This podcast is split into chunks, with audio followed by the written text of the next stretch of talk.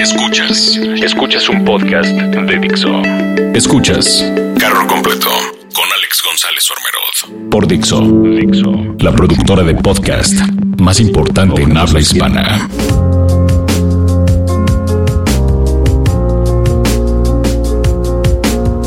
Hola, yo soy Alex González Ormerod, arroba Alex Gonzor, y están escuchando Carro Completo, la política de hoy vista desde la historia del ayer. Hoy sí prepárense, porque recorreremos harto trecho en nuestro carro completo, recorriendo las residencias oficiales de los gobernantes de México, desde los palacios del virreinato hasta el DEPA del centro histórico de la Ciudad de México, en el que promete que vivirá AMLO. Los edificios en los que se alberga el poder son poderosos símbolos. En un sexenio que se caracterizó por la corrupción, pocos episodios enojaron más a la ciudadanía que el de la Casa Blanca de Peña Nieto. La conclusión generalizada del gobierno entrante es que los palacios son para apantallar a los súbditos de reyes y emperadores. Pero todavía deja abierta la pregunta, ¿dónde debería vivir un presidente de una república democrática? ¿Y qué tal una república austera? ¿Y de una república amorosa? Los puristas de la austeridad nos dicen que un líder decididamente democrático vive en las mismas condiciones que las del pueblo, no atrincherado en palacios lujosos de vitrales blindados que no tienen ni Obama, sino una casita indistinguible de las demás que pueblan la alcaldía de Tlalpan al sur de la ciudad en donde ahora mismo está viviendo nuestro presidente. Los defensores de la solemnidad reviran que el hombre, y tal vez algún día la mujer, valen menos que la institución, la institución presidencial. La residencia oficial, por lo tanto, debería representar la solemne autoridad del primer mandatario. Y por último, los más pragmáticos apuntarán al hecho de que una casa cualquiera no basta para todas las necesidades logísticas, burocráticas y de seguridad. Y por último, los más pragmáticos apuntarán al hecho de que una casa cualquiera no basta para todas las necesidades logísticas, burocráticas y de seguridad que requiere el espacio vital presidencial. La residencia oficial debería y deberá cada vez más responder a las demandas consistentes que conllevan llevar, simbólicamente, la banda presidencial las 24 horas al día durante todos los días de la semana durante seis años. Una combinación de estos tres factores ha provocado la constante evolución de las residencias de los gobernantes de México, en lo que ha sido una mudanza épica que llevó a los máximos mandatarios de este país a convivir con chinches, chapulines y una hormiga. En este episodio de Carro Completo que explorará la mexicanísima tradición de mudarse de la residencia oficial. Escuchas Carro Completo. Construir la nueva autoridad sobre la vieja. Hernán Cortés lo hizo. No cuando aplanó la ciudad de Tenochtitlán, sino cuando expropió los terrenos de las casas de Moctezuma. La conquista no es tanto la historia de cómo se destruyó el imperio azteca, sino de cómo los españoles aprovecharon las rutas comerciales y jerarquías existentes para establecer su autoridad. Parte central de esto fue la construcción de una nueva sociedad, la sociedad novohispana sobre los cimientos de la vieja autoridad mexica. Las residencias del poder tendrían diferentes fachadas, claro, pero no cambiarían de código postal. Al establecerse ya la corona española como la fuerza indiscutible en México, el rey de España le compró sus casas a Martín Cortés, el hijo de la Malinche y de Hernán, para poder hacer un palacio digno del representante de Felipe II. La corona luego se hizo del resto de las propiedades de Martín, aunque ya no tan por las buenas, cuando lo torturaron y lo mataron al ser acusado de traición. La era de los conquistadores había acabado y comenzaba la era de los virreyes, hecho que se celebró en primera instancia con la demolición del hogar de Martín Cortés para construir el Palacio Virreinal, hoy el Palacio Nacional en el Zócalo de la Ciudad de México. Tal como lo hizo Hernán Cortés con Moctezuma, y tal como le hizo la corona española con Martín Cortés, los nuevos señores del país también desalojarían a los virreyes de la residencia oficial. Claro, con el mismo lujo de violencia. Los presidentes del México independiente rebautizaron el Palacio Virreinal como el Palacio Nacional y se acomodaron ahí para ver si se les embarraba tantito de la autoridad de sus antecesores. Pero como resulta, medio siglo de guerra civil no es muy conducente al buen mantenimiento de un hogar, por lo que cuando llegó en 1868 Maximiliano de Habsburgo, para suplantar a la República, este no pudo más que mostrar su decepción por las condiciones en las que estaba el disque palacio que albergaría la familia imperial del Segundo Imperio Mexicano. Maximiliano se vio obligado a pasar su primera noche en la capital sobre la superficie afelpada de una mesa de billar, ya que el hecho oficial estaba infestado de chinches. El emperador abandonó el zócalo capitalino que había sido ocupado por la élite política del país durante un cuarto de milenio para mudarse a unos cuantos kilómetros de distancia, reemplazando una cama chinchada por el Cerro de los Chapulines, o Chapultepec, a los que no entienden nada. Fue gracias a la estancia de Maximiliano en el castillo que ahora tenemos el Paseo de la Reforma, rebautizado del Paseo de la Emperatriz por el republicano Juárez, que retomó las riendas del poder y tras pasar una noche en el castillo de Chapultepec, regresó como un péndulo a la residencia oficial del Palacio Nacional. Solo que esta vez ocupó solo los cuartos más modestos del recinto. Ahí fue donde murió austeramente el presidente Juárez en 1872. Escuchas Carro Completo.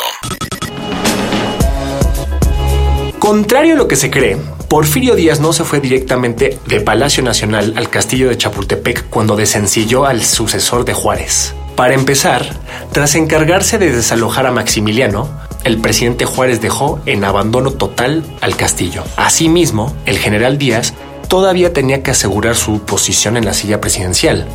No hay que olvidar que la dictadura porfirista no se hizo de la noche a la mañana. Por lo tanto, Porfirio Díaz pasó la mayor parte de su tiempo en el poder, no en Chapultepec, que era más bien donde, como todos, iba a dominguear, sino a la casa número 8 de la calle de la cadena, hoy calle Venustiano Carranza, en el centro histórico. En esa casa de la cadena era donde se hacía el trabajo de veras. Pero yo en esta ocasión me quiero concentrar un poco más en Chapultepec. ¿Por qué? Pues porque les confieso que a los 18 años yo era el guía de turistas en el castillo. Y, aunque era becario, sí te daban unas prestaciones interesantillas aparte de la camisa que te regalaban. La primera era el acceso a varias áreas restringidas. Entre ellas, tal vez la más interesante era el elevador, que salía de la base del cerro entrando por una cueva que llevaba hasta las entrañas de la montaña, para subir hasta el mero comedor de Don Porfirio. Al principio, este elevador, del estilo que se ve en la película de Titanic, estaba a la orden del presidente y de la servidumbre que lo atendía, pero a Don Porfirio, siempre intensamente comprometido con no quedar mal con las visitas extranjeras, le fue informado que era de pésimo gusto dejar que la chusma entrara a un artefacto tan representativo del brillante y salubre futuro. Por supuesto que las personas que alimentaban, cuidaban y limpiaban después del señor presidente. De pronto se vieron obligadas a subir a las estrechas escaleras de caracol, balanceando charolas, cubetas y otros artefactos abultados. Don Porfirio también se vio muy moderno en otras actualizaciones que le hizo al castillo. Entre ellas estaba un baño que hoy parece como si fuera de mi tatarabuelita, pero en ese entonces era de última generación. Solo las clases más altas tenían acceso a agua entubada y un elevador en ese entonces. Y más valía que así siguiera siendo el caso. No fuera a ser que estos atrabancados mexicanos se les ocurriera elevar sus expectativas con lo que ofrecía el incipiente siglo XX. Escuchas Carro Completo. Pero ahora, al fin, nos acercamos a la residencia oficial que marcó a todas nuestras vidas y afectó profundamente nuestra imagen de lo que es y era la presidencia. Los Pinos. Un lugar que era sinónimo del poder. Un poder capaz de sumergir el segundo piso del periférico de la Ciudad de México para preservar su seguridad y sus secretos. Pero vayamos por partes, porque Los Pinos no siempre fue el sinónimo de exceso que es hoy.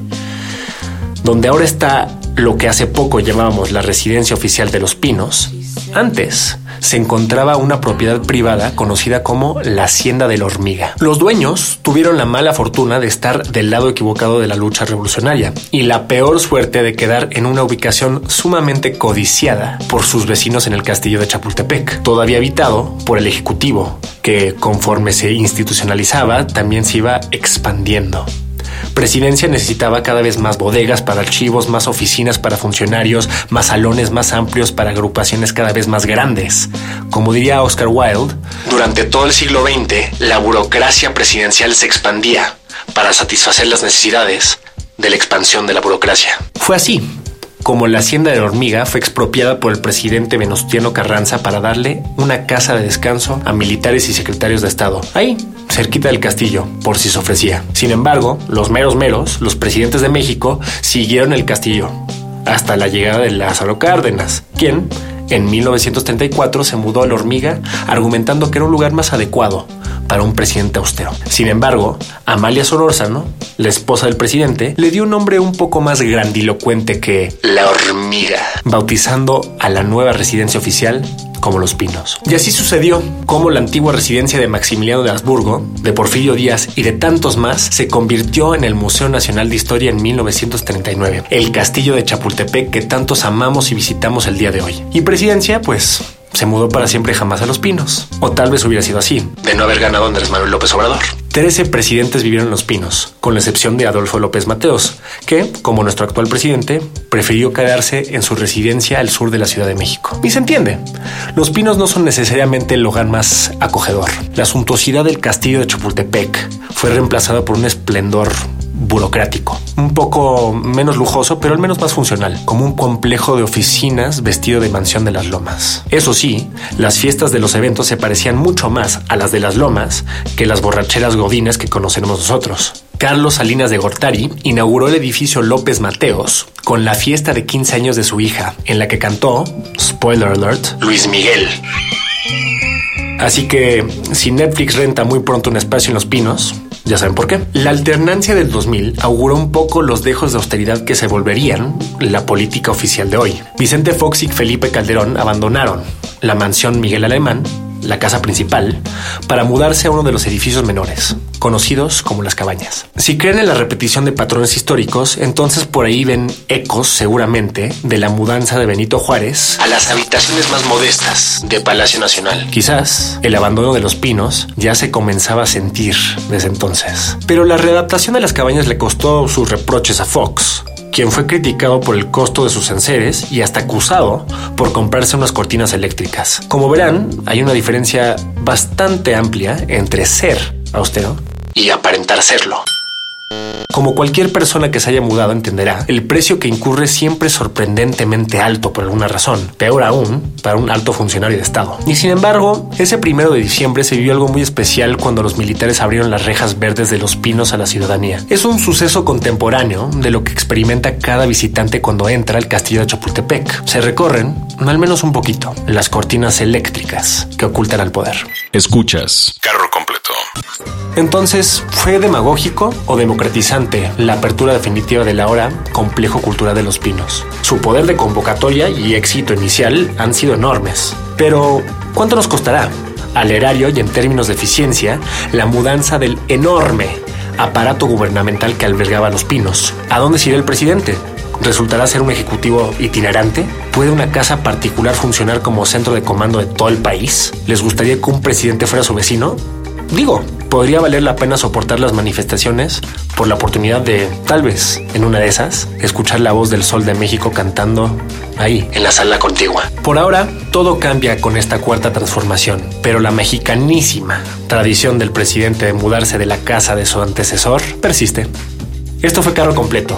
Yo soy Alex González Ormerod. Sígueme en Twitter en arroba alexgonzor y nos escuchamos hasta la próxima. Dixo presentó Carro Completo con Alex González Ormerod.